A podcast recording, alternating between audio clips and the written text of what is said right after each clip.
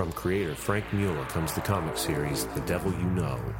One late night, Graydon Cross comes home to find his family slaughtered and Satan himself standing before him.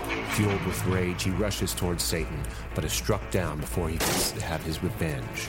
Upon his death, God appears before Graydon and gives him a choice. Graydon Cross, I am God. Your family and yourself were murdered by Satan. You may choose heaven, hell, or revenge. I'll send you to hell with powers I've given you to kill Satan. But if you kill Satan, you must become him. Do we have a deal? Deal. His desire for revenge too strong to ignore, Graydon agrees to God's terms and descends to hell on a mission to assassinate the devil and avenge his family.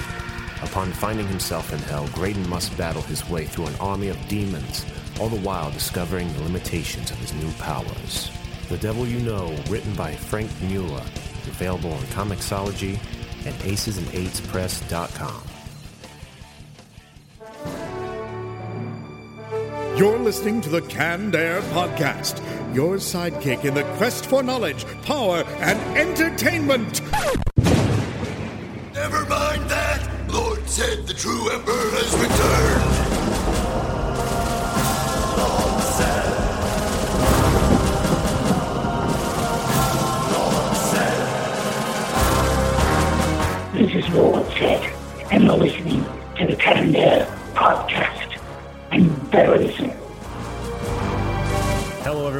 To another episode of Canned Air, a tribute to comics and pop culture. I'm Jeremy Colley. I'm Jack Doherty. We've got a very special episode for you this week. We were joined by Robert Axelrod, and he did the voices of Finster and Lord Zed from Mighty Morphin Power Rangers. Uh, he was a heck of a lot of fun to talk to, had a lot of great stories to tell us.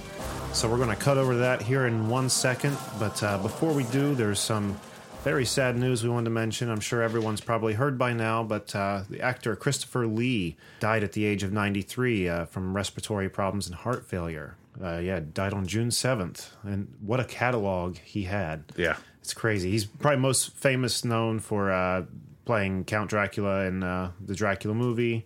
Man with the Golden Gun, he was in Lord of the Rings trilogy, the Hobbit trilogy, and uh, let's not forget Count Dooku in Star Wars. Weren't there a bunch of other ones you were listing off there for me? Yeah, the Mummy, uh, the Four Musketeers, the Three Musketeers, which I, those are all back in the 60s and 70s. Dracula, Prince of Darkest Darkness, Dracula has risen from the grave, PM Horror Express, or no, Horror Express, I'm sorry.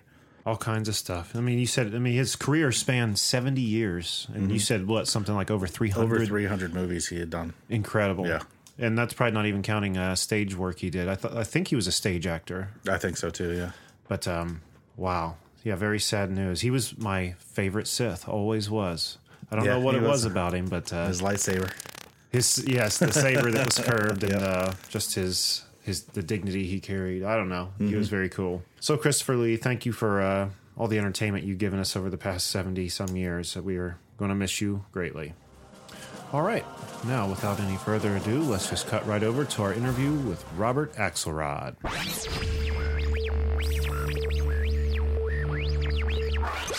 We are honored to welcome to the show today a voice and screen actor who, over the past 30 years, has lent his voice to shows like The Transformers, Robots in Disguise, Spider Man, and The Beetleborgs, as well as several anime titles like Akira, Cowboy Bebop, Digimon, and Robotech. More recently, you may have seen him on Check It Out with Dr. Steve Brule on Adult Swim, playing the character Terry Bruges Hiplo. He's probably best known for voicing the character Finster and Lord Zed on the Mighty Morphin Power Rangers. Ladies and gentlemen, we give you Robert Axelrod. Thanks for being with us, Robert. Yeah, you bet. I was uh, looking around on uh, Instagram and saw that just yesterday you were at the uh, LA Cosplay Con. How was that? Yes. Uh, it was all right. They were pretty well organized. It was a little slow. Well, there were a lot of fans there, but uh, it was a little slow for autographs. But uh, fans were okay. We did a nice panel. Uh, all the voiceover actors. There were about, I guess, six of us. Yeah, all in one panel. Well, very cool. I'm sorry I missed that. Oh, that was all right. Yeah. I was. Uh, it was crazy to get on uh, Internet Movie Database and see everything you've been in. When I was doing my research, I had no Yeah. idea how extensive your catalog is. It's crazy. Oh, yeah, yeah. I've been doing it since uh, I'm a kid, really. Uh, you, is it right? You did some commercials when you were younger. Yeah, yeah. What kind of Then I wasn't you do? really serious about it. I, I didn't get serious about acting till 1978 because I was a musician. I left acting and was a musician for eight years, No kidding. What'd you play? pretty much uh, electric bass. Wow. I had That no idea. pretty- yeah, that was pretty much exclusive. I did one play during that eight-year span, playing a musician in a play that never got off the ground. We closed after a couple of performances. Wow. So do you uh, keep up with the bass guitar at all? Oh yeah, I play at home. I had no but I idea. don't. I don't go to play in any working bands because the time commitment is just too too much. So where did you uh, begin voice acting? I started voice acting in 1980. Uh, I was doing an on-camera show, uh, children's show, at this independent studio, and in the studio next door, uh, they were doing this uh, cartoon, which turned out to be anime. So I asked the director if I could audition, and she said sure. Uh, it was it was to my advantage that I was working already next door, uh, so I could just walk in and and throw my weight around a little bit. Right. So uh, I auditioned and I got the job of I got the lead role of Banner the Squirrel. Was, uh, and there were four of us that were hired to do all the voices in the series. We did ten episodes, and uh, that's how I learned to do anime. I learned to do dubbing under very strenuous conditions because uh, uh, we were working on very primitive equipment. So uh, you had to get a, a, a lot of the uh, lip sync perfect in one take. You couldn't stop and start like you do on regular equipment that's computerized. This was done on like a Wollensak reel to reel. If anybody remembers what a Wollensak reel to reel was, it was the precursor of today's uh, cassette tapes and MP3s. Everybody had this Wollensak reel to reel tape recorder. Right. Uh, all the kids were buying it. Our parents were buying it for the kids to play with. And it was a reel to reel tape recorder. So you had to stop and start. Uh, it took a long time for the, uh, a relatively long time, like 20 seconds for the voice track to catch up to the picture. So we had to do long chunks of the show perfectly in order to get to a pause point where there was 20 seconds. There was a 20 second break in voice stuff. So it was, uh, we rehearsed in the morning and went on tape in the afternoon. And that's how we worked all 10 episodes. Wow. I guess that would really uh, train you for the rest of your career. Yeah, so I really cut my on. teeth on that. Yeah, Yeah. I really cut my teeth on that and learned how to lip sync. That's the best way to learn while you're working, while you're getting paid for it, too. Yeah, I agree So with you. as it happened in that period of time, around 1980, anime was just really getting started in LA, and it blossomed very quickly uh, because the coming of cable TV, they needed product real quick to fill in the hours, especially in children's programming, where they didn't. Uh, it was too expensive to do an original series, so they import series from uh, primarily Japan, anime series, to uh, dubbed English into, create as a as a as an American cartoon. Yeah. Well, yeah, it makes sense from a business standpoint, I suppose. Oh yeah, yeah. It was cheaper to just dub it, do it, do a different soundtrack, and start all over and do new animation.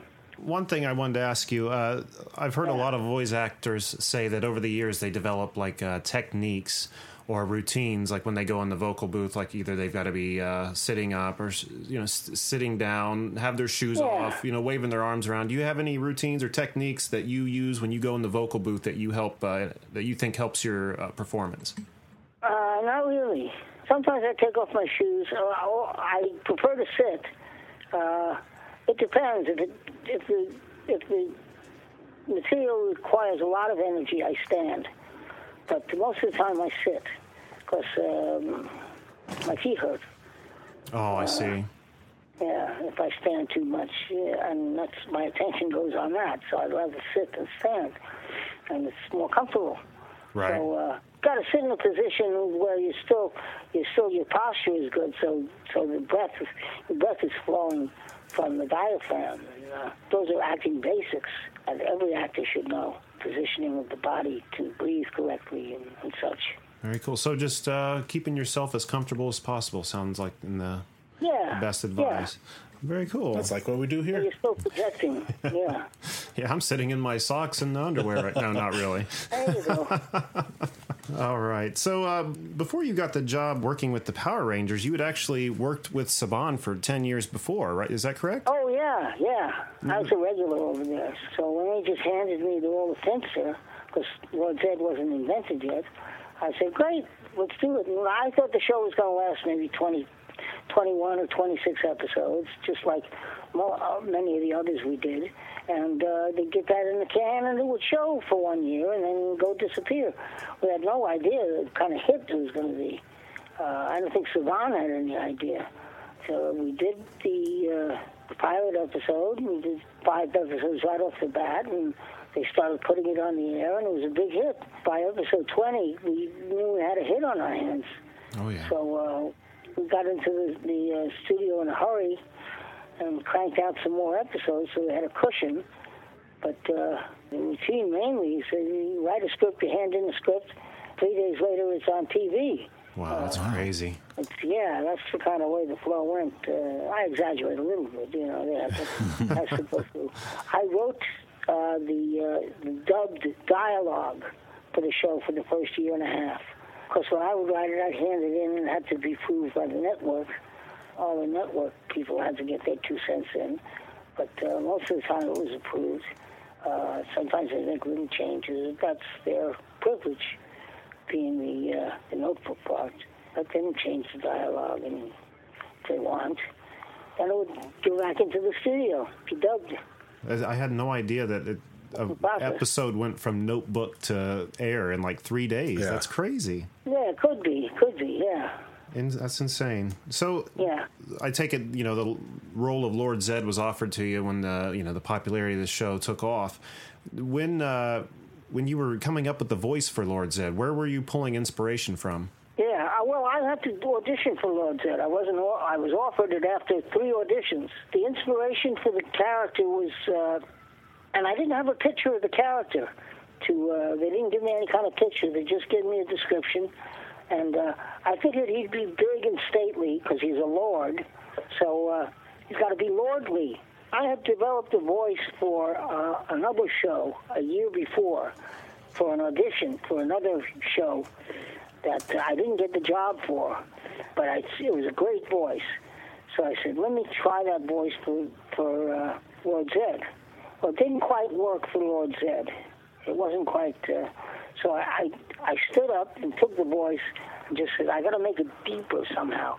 It was for a character called Lombar Hisst in the science fiction uh, project.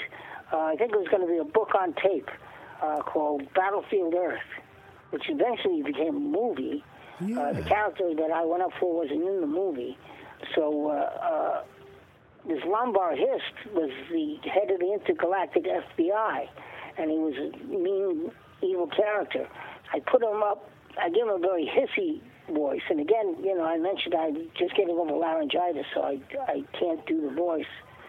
So I tried that voice with the Lord Zed material. I had a paragraph to, to read for the Lord Zed audition, and it wasn't quite working. It wasn't deep enough. So I took the voice, which is originating from the nasal track, and moved it down to my diaphragm, and did kept the the rest of the vocal quality the same, and uh, what was up here in the, in the nose came down in the diaphragm. Oh And that worked for Lord Zed. Well, I just did the voice. I guess I could do little bits of it. So uh, that became that became the Lord Zed voice, and the rest of it was just vocal interpretation. I made a very lordly, sort of Shakespearean uh, in speech because he was a lord. Eventually, any kind, anytime the dialogue, the written dialogue, was not lordly enough, I would change it. I had the power to rewrite in the studio. They gave Oh, me that privilege, which was nice. And uh, because you get a new writer and, and coming down and writing the dialogue, and most of the time they don't know what they're doing uh, as far as the, the intimate details of the character. Right. Well, they know what they're doing. I had some good dialogue written, but they they sometimes miss the intimacies intimacies of the details of the character. So I would have to change them around, and uh, many times uh, they would give the lines to the guy who wore the costume, and he would do the lines actually on a on a what was going to be a guide track, and he spoke the lines way too fast. I don't know what the rush was, but he spoke the lines way too fast for Lord Zed. So I had to, I was given the challenge of getting into all this dialogue. And Lord Zed had a lot of expositionary dialogue. He would explain what the episode was going to be about, which is common in uh, in uh, plays and TV shows and film. That you have one character who's going to explain what's going on. First, we're going to. Uh, go to the moon, and then we'll load up on uh, putty monsters, and we'll come back and invade Angel and all that shit. Uh, that's that's the kind of dialogue Lord Zed would have. So uh, the challenge was to get all that all that in, but use some kind of Lord Zed pacing, which was slow and methodical. So we had to edit a lot of the dialogue so it would fit in the allotted time that Lord Zed had to Oh, say things and still get the uh, get the information across. So it was quite a challenge that way. We'd we'd be cutting little words here and there and here and there, so the dialogue would be shortened. We did it. We did it. And you did it very well, I must say. I mean, I, Yeah, thank you. you know, as a child, I remember when Lord Zed came, you know, in season Mm-hmm. two, and how, you know, I th- Rita was always cool. Rita Repulsa, I always enjoyed her, but she always carried a very uh, like a comedic pitch almost Yeah, with yeah. everything she did. When Lord Zed came to town. Put all that stuff away. It was time to get down to business. Straight It up was evil. Straight up Yeah. evil, right? And even with your laryngitis, just a few minutes ago, doing that impression put goosebumps on my arm. Oh, great. Now, when uh, Lord Zed did come out, there were a lot of uh, parents complaining uh, that he was too scary, giving their kids nightmares and such. Yes. And over time, the show seemed to somewhat change the character, be less threatening, and he almost himself became somewhat of a comedic sidekick in around the uh, Zeo time. How did you feel about the parents' complaints, and uh, what did you feel about the change of the character? Well, I thought it was uh, it was uh, on the way out. That point, that the character was compromised. Now that would never happen. They get those phone calls from parents and they say, "Well, too bad," and they make them e- evil, more evil. But at that time, they were very much at the mercy of, of parental feedback. Sure. And uh, uh, so they brought back Rita and married off Zed and gave him a love potion and uh, gave Rita a youth serum. And uh, away we went. And we were Abbott and Costello there for a while.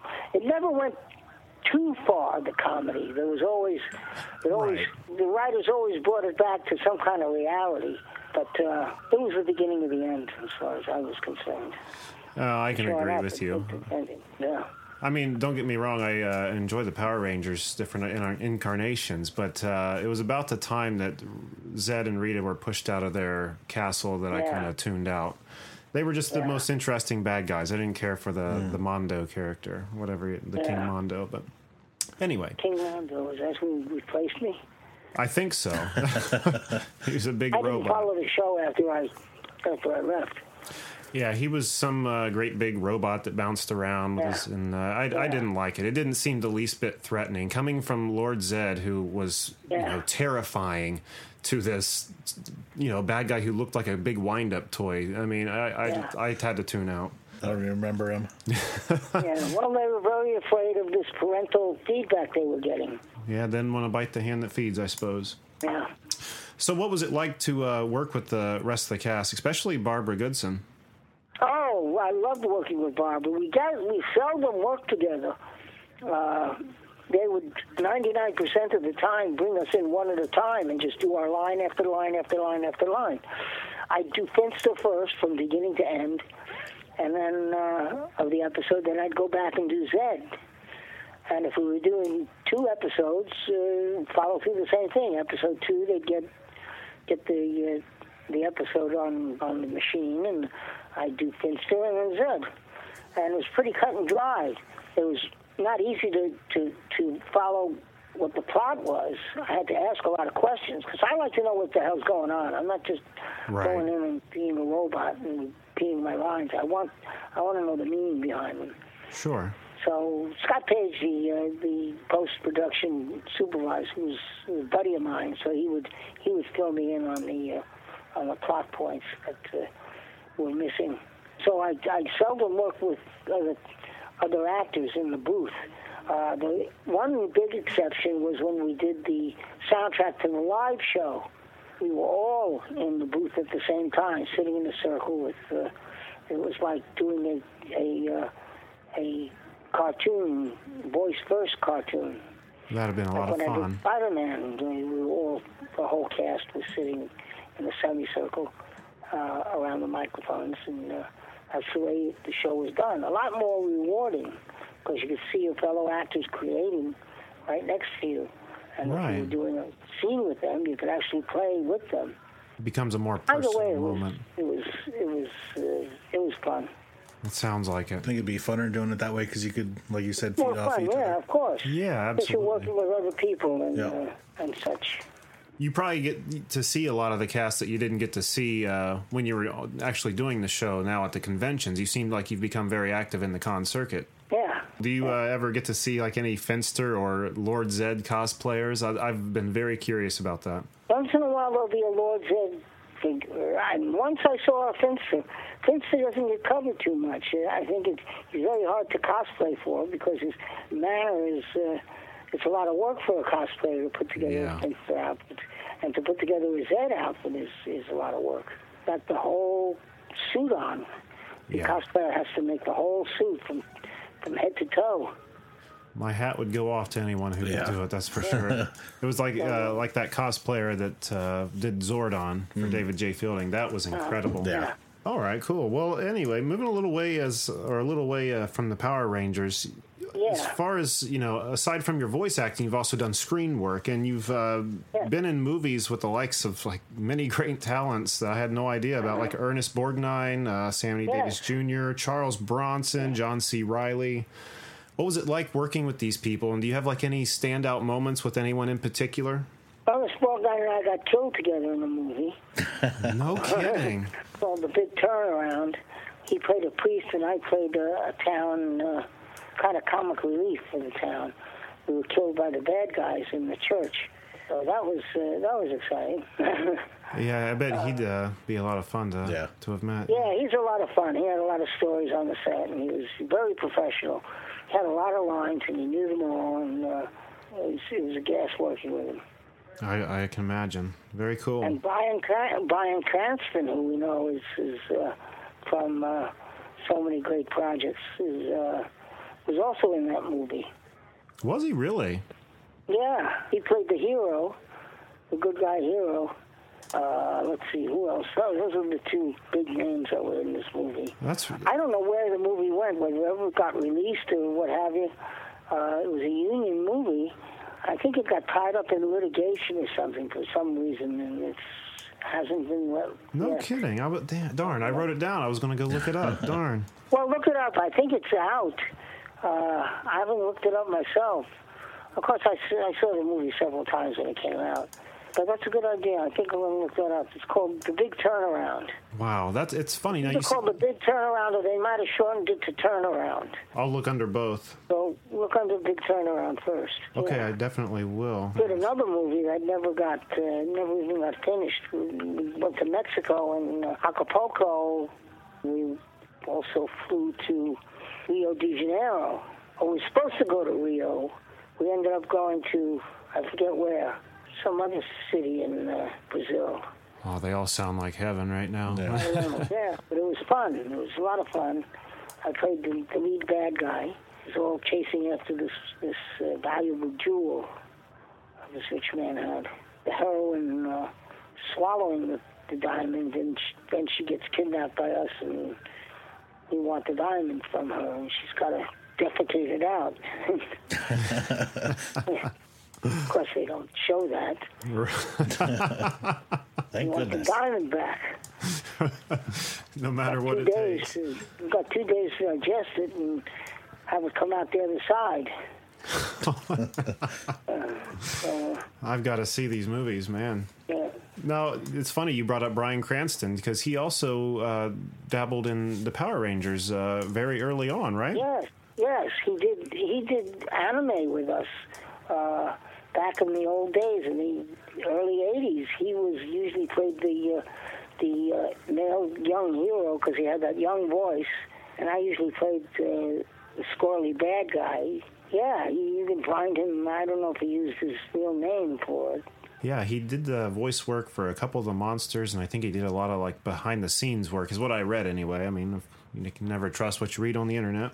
Uh, one other question I have for you here, and this is really, I guess, maybe kind of obscure. I haven't heard anyone else ask you this yet, but I'm a huge Paul McCartney fan, and I saw that in 1995 you played Paul, uh, Paul McCartney lookalike rather on uh, Yes, Fa- Family yeah. Matters. Can you Right. one tell me the context of that episode because I haven't been able to find hide nor hair of it, and two what Oh, you did to get into around the episode. I get residuals from that episode every so often. Do you So I really? know it's it's still alive. I forget the name of the episode, but uh, the whole joke was I looked nothing like Paul McCartney. Um, it was a TV show that we were on, and uh, there were three guys. It was sort of like uh, concept of the quiz show, quiz TV show was uh, to find a Paul McCartney lookalike who looked nothing like Paul McCartney. I guess since I played the bass, they uh, they liked that fact, so they cast me in this project. I was bachelor number one. I'm gonna number have to one, find number this. Three, I. I was I was chosen, and one of my lines was uh, something something something because I look like Paul McCartney, and I look nothing like Paul McCartney. It's a joke. so, uh, it's around. The episode is definitely around. Didn't get put in the shit can. So. Uh, I occasionally find Family Matters running in syndication. I just I can never remember where I see it, but I'll, I'll check the DVR because I've got to see this episode. I've probably seen it and not even uh, realized it. yeah. Now, this is where I first heard of you, Robert. Was uh, with your work on Check It Out with Dr. Steve Brule. Your work with uh, Tim and Eric, and it was Yeah. through researching the cast of that show that I realized you were actually the voice of Lord Zed. And uh, Oh. yeah, we're we're both big fans of uh, Check It Out with Dr. Steve Brule. It makes Yeah, us laugh yeah. like uh, nothing else really does. Yeah. But and also uh, not too long ago, just this past February, there was a uh, pilot, like a fake pilot episode of a fictional sitcom created by uh, Steve Brule called Bag Boy. That Yeah, was also Boy, yeah. hilarious. We just Um, did that uh, last summer. Can you tell us about one your character uh, Terry Bruce Hiplo and, and just about the show in general? Well, Bag Boy was, like you said, it was a uh, it was a pilot with the cast of checking Out with Dr. Steve Brule, and Terry Hiplo was playing Terry, the uh, the supermarket security guard. Yes. was always sleeping on the job. It was a joke. And so most of the shots I could be seen snoring, sitting in a chair and snoring in the background. And I had a couple of lines finally when I woke up. And uh, Yeah, you couldn't find the bullets in your gun. yeah, right. Where are the bullets in the gun? Yeah. Yeah. Now and then on uh, check it out with Dr. Steve Brule, you're also known for like doing uh, reviewing movies like Dumpster's Children and I Saw a Dang Yeah, Stranger. doing the news. Yeah, While, Yeah. while I was doing the news, and uh, part of the news were movie reviews. It's funny. I was I wanted to be a newsman when I was in high school. No Uh, kidding. So I I uh, was did a brilliant project for my high school acting class. I'd put together a seven minute news program with a commercial break in the middle of 60 seconds. It had to time perfectly, and uh, it was just like uh, you know I had to be the producer, the director, and the actor, and I did it in front of the class. We mocked up a fake camera, a fake and a monitor. I went ahead and did it for the project for the class, and uh, worked out beautifully. The the teacher actually taped it. That's what I uh, and I used. No, I didn't use any of the scripts that Terry Bush had because the scripts weren't funny. Uh, in the uh, I wasn't trying to be funny in the in the high school project because Right. it was a serious. I got the news news stories that I used out of the newspaper, so I just rewrote what I saw in the newspaper, making certain cuts so the stories had beginning, middles, and ends, uh, just like a news story on TV. I did that well, and the teacher gave me an A and praised me for the for my work. So uh, I was all set to become a newsman, and then I sort of dropped it because music was starting to play more and more uh, importance in my life. So I opened up the channel to uh, to music stuff. Got a guitar, a bass guitar, and started learning the bass. Had a lot of things uh, things in my head going for me. Right. Uh, I was a very scattered kid. I wanted to do everything. And I did everything well, but I wasn't doing anything super well until I turned 28. And uh, a few things happened in my life to get me more centered. And I got more centered on acting, and uh, I, I was lucky enough to find an acting teacher who not only taught acting, a great acting technique, but also taught how to get work, which is very important to uh, uh, for a, an actor to know. Right. How do I go about getting work? That's 80% of the of the thing right there. What do you do on the phone if you're on the phone with, a, with a, an agent or a casting director? So uh, I had to. I learned all of that, and that got me. In, uh, I took to it like a duck takes the water, and uh, I started using the techniques the teacher taught me, and I started getting work as an actor. Uh, and and keeping contacts I would make. You know, let's say I do an audition and didn't get the job, I wouldn't just say, "Well, forget that." I'd stay in touch with the people anyway because who knows if they like me on one audition, they may call me in for something else. yeah, good And, uh, thinking. yeah, something else down the road, uh, six months or a year later. That's happened to me. Then they start saying, "Hey, let me." If they like you and they hire you, they start thinking, uh, "Oh, he'd be good in this role. Let's write this role for him." They start writing roles for you. You get the job without auditioning. You just sometimes it works out, sometimes it doesn't work out. Right. Uh, more often than not, it does. You get the job without you bypass the whole casting situation and get your name on the dressing room door right away, which is the way to get hired. Is they just hand you the role. That's that's the way to do it. And, uh, but it takes going through those initial steps to get there. It's all about making friends in the business. All about who you know. Yeah, well, you know, and uh, and it's, it's it's a very natural thing, you know. and It's, uh, 'cause people will hire who they know more often than somebody than a stranger. Well, you've really given us and our listeners an education today on uh, Yeah. really how to Oh, in the thanks. biz. How did you come to work with Tim and Eric in the first place? Uh, I auditioned for something that they had uh, on, uh, I think it was Actors Access. I don't remember what it was for. I think it was for something with lines. Uh, I went and did that audition, and a month later I heard from them that I had been hired. And I got to the set, and they said, okay, they gave me the script and said, you're doing this and this and this and this. I did it, and they liked my work. So they kept hiring, we're going to have you back. And they kept hiring me, and I became uh, part of their crew. Uh, the next big thing I did was uh, they had a segment, for a sort of a fake Johnny Carson segment, and I was since I was a bass player, they hired me to be the bass player in the band, in the uh, the show's band. So they actually put together a little band, and we learned. Uh, they sent us a tape with the theme song on it. Of the, so I learned the theme song on the bass, and we played that, and uh, did a good job on that. So I just kept getting more and more on Tim and Eric. And then Dr. Steve Brule was a was a guest on the Tim and on that variety show, and that's how Dr. Steve Brule came about. Oh, I believe, if I'm, if I'm remembering correctly. And then we branched out and did our own show with Dr. Steve Brule and Terry, uh, and not Terry. Uh, what's the name? Who plays Dr. Steve Brule? Like, oh, uh, John C. Reilly. John C. Reilly, yeah. Yes. I really hope uh, more episodes of Bag Yeah. Boy One end up getting made. Maybe they won't, but uh, Yeah, they will, or they'll do. I'm sure they'll do another uh, uh, episode of of uh, John C. Reilly doing. I don't know if they'll do another Bag Boy, but they'll do another episode. Uh, oh, like check it out. You mean? yeah.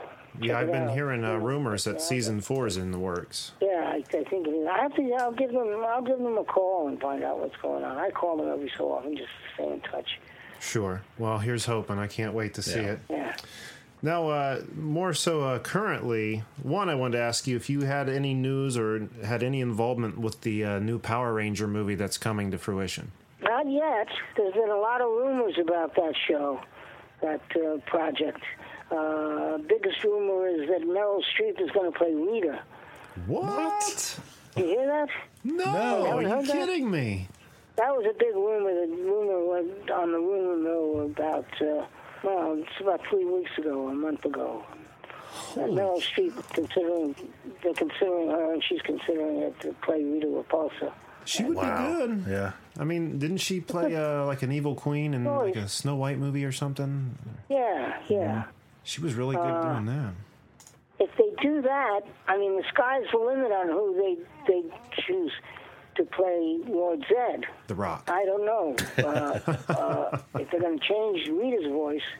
I, I don't think they they'd hire Meryl Streep to do the part and dub her voice with somebody else. Oh, that's Yeah. a good point. I yeah, don't didn't think, think. they would do that with an Oscar-winning actress. no, probably not. caliber. But with Zed, since he's got a hockey mask on, you can't see his mouth move. They could do anything. Yeah, they really could. Uh, they could they could hire a, a big guy like they did in uh, the, the first movie, and then I come in and do his voice, which would be okay with me. Right. Uh, they could turn around and hire me, put me in the costume, which is doubtful.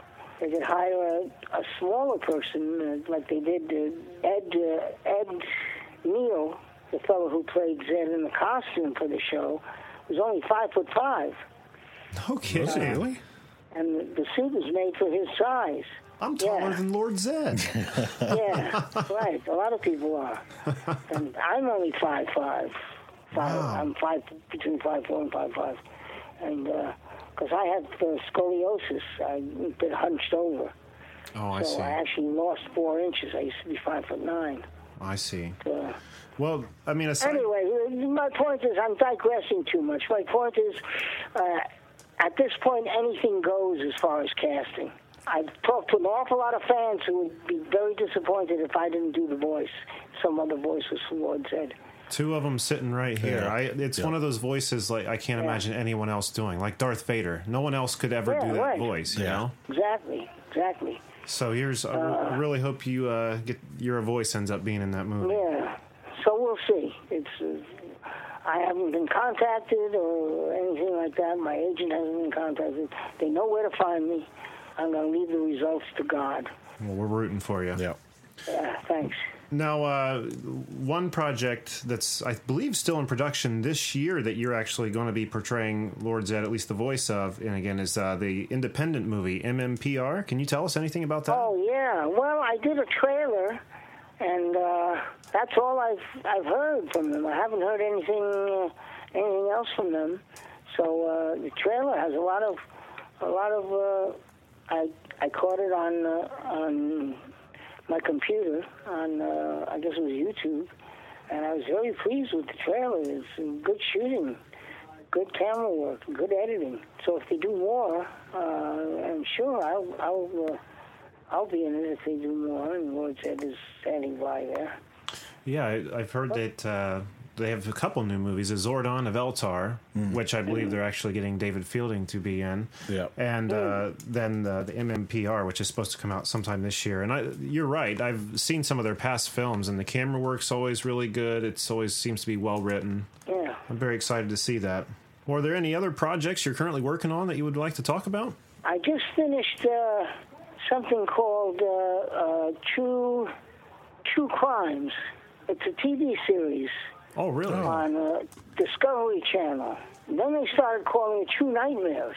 Never heard of this. Is this is this So still I in don't know production? whether it's True Crimes or True Nightmares. It's still in production. The episode is still in production. Uh, supposedly we were doing episode three, and uh, I did two days on on that. It takes place in a, a lot of it takes place. Most of it takes place uh, in uh one of these fancy insane asylums. No, it's not an insane asylum exactly. It's a it's a recovery asylum. oh, For okay. people who want to get in better shape psychologically, they go to this place, and the lady who runs it uses starvation therapy Oh, wow. to uh, to get the results from the patients, and, uh, and it turns out that it's a scam.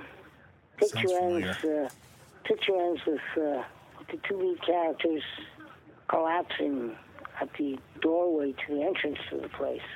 It's a it's a place with a lot of outdoor grounds and things like that. And they just shot us. Uh, we did one scene where we're walking around the fountain in the in the yard, and with all smiles and stuff, like we're doing good. And then there's another scene where we're gathered around the fountain, but we're not doing so good, doing so well, I should say. I don't know. I don't know how it happens, but uh, they close down, close the thing down. And next thing you can see is the woman and the angel and get arrested running a scam place. That's how it ends. I read the script, so uh, there's a narrator in the script. So thank goodness you know what's going on. Right. Well, I'm going to keep an ear to the ground for this. You said that's on Discovery. True crimes and true nightmares. It's going to be on the Discovery Channel. It sounds familiar. I know I frequent that channel a lot. We'll have to uh, remind our listeners when that comes Yeah. out. I'm just in the background, so don't don't expect me to be uh, doing anything special. oh, I The see. pay was good, and I wasn't doing anything these last two days, uh, Thursday and Friday. So I, uh, I went ahead and did it. Hey, money talks, my Yeah. friend, right? Yeah, yeah. Well, okay. Well, very cool. That's really about all the questions I have. The one right. one last thing was, uh, do you have any advice for aspiring screen or voice actors? Get training. Get lots of training. When you find a teacher, make it a teacher who teaches you the hows, not the whats. Uh, there's a lot of teachers out there who teach you what to do, and acting becomes a big mystery because he knows what to do, and you don't. But you, if you get a teacher who teaches the how, how to arrive at a conclusion, how to arrive at a character interpretation, that's the teacher you want to go with. Good advice. Yep. Thanks so much, Robert, for taking the time to do this with us today. And I know you're not feeling well. We really hope you uh, get to feeling better. Thank you very much. Thank you. All right, and that was our interview with Robert Axelrod. What'd you think, Jack?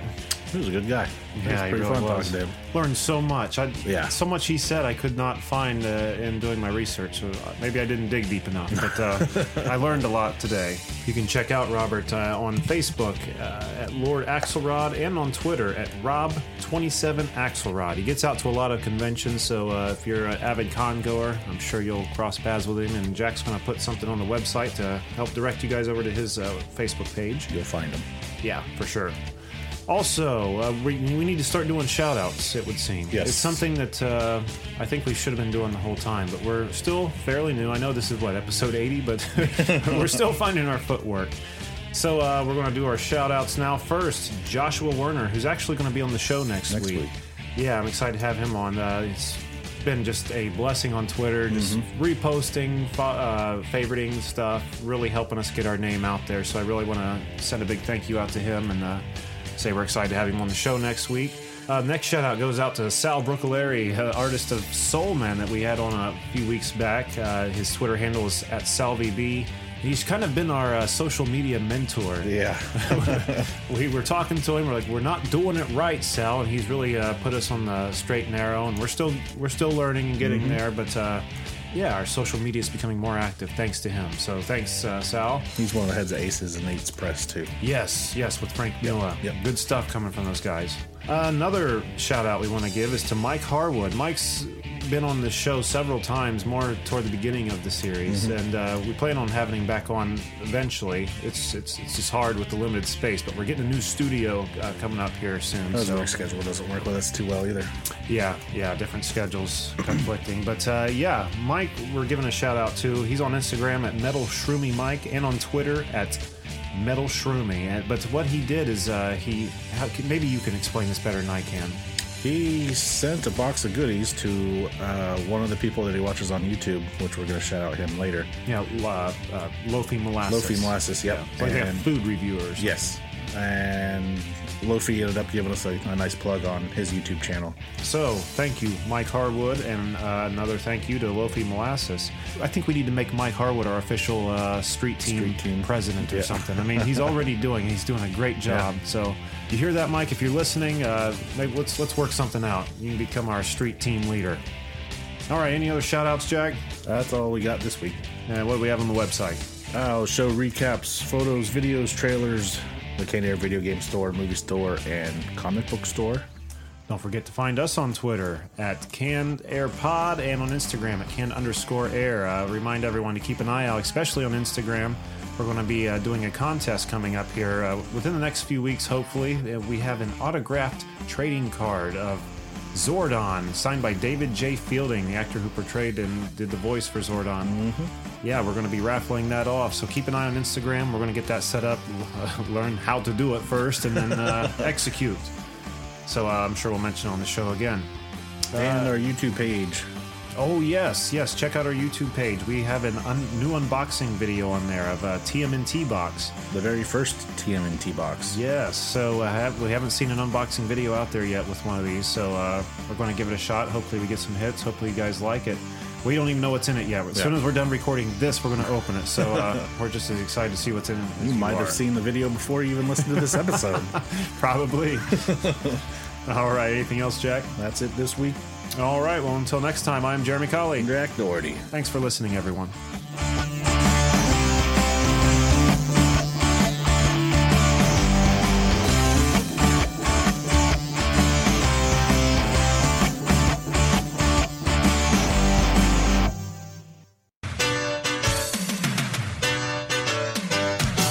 This is Terry Bill Shipwell speaking to you. I'm giving the Canned Air podcast for this week two wet kisses and a shake in the rear end as a review. So listen up and listen good.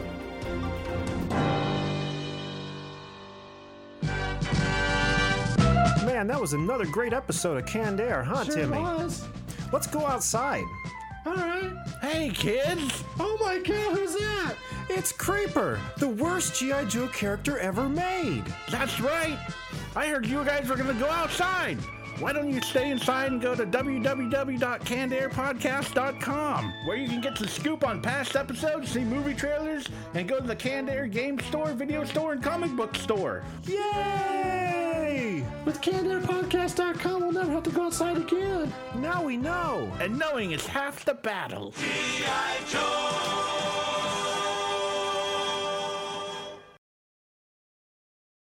You've got questions, we've got answers. Business leadership, ownership, and sales can be challenging. Tune into the Accelerate Your Business Growth podcast to learn from the world's experts.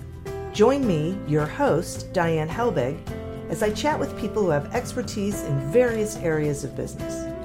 You'll enjoy the lively conversations that are focused on providing you with the ideas, tips, and suggestions you need to realize greater success. Get what you need for your business when you need it from the people who have the answers. Accelerate Your Business Growth is part of the Evergreen Podcast Network and is available on Apple, Spotify, or wherever you listen to your favorite podcasts.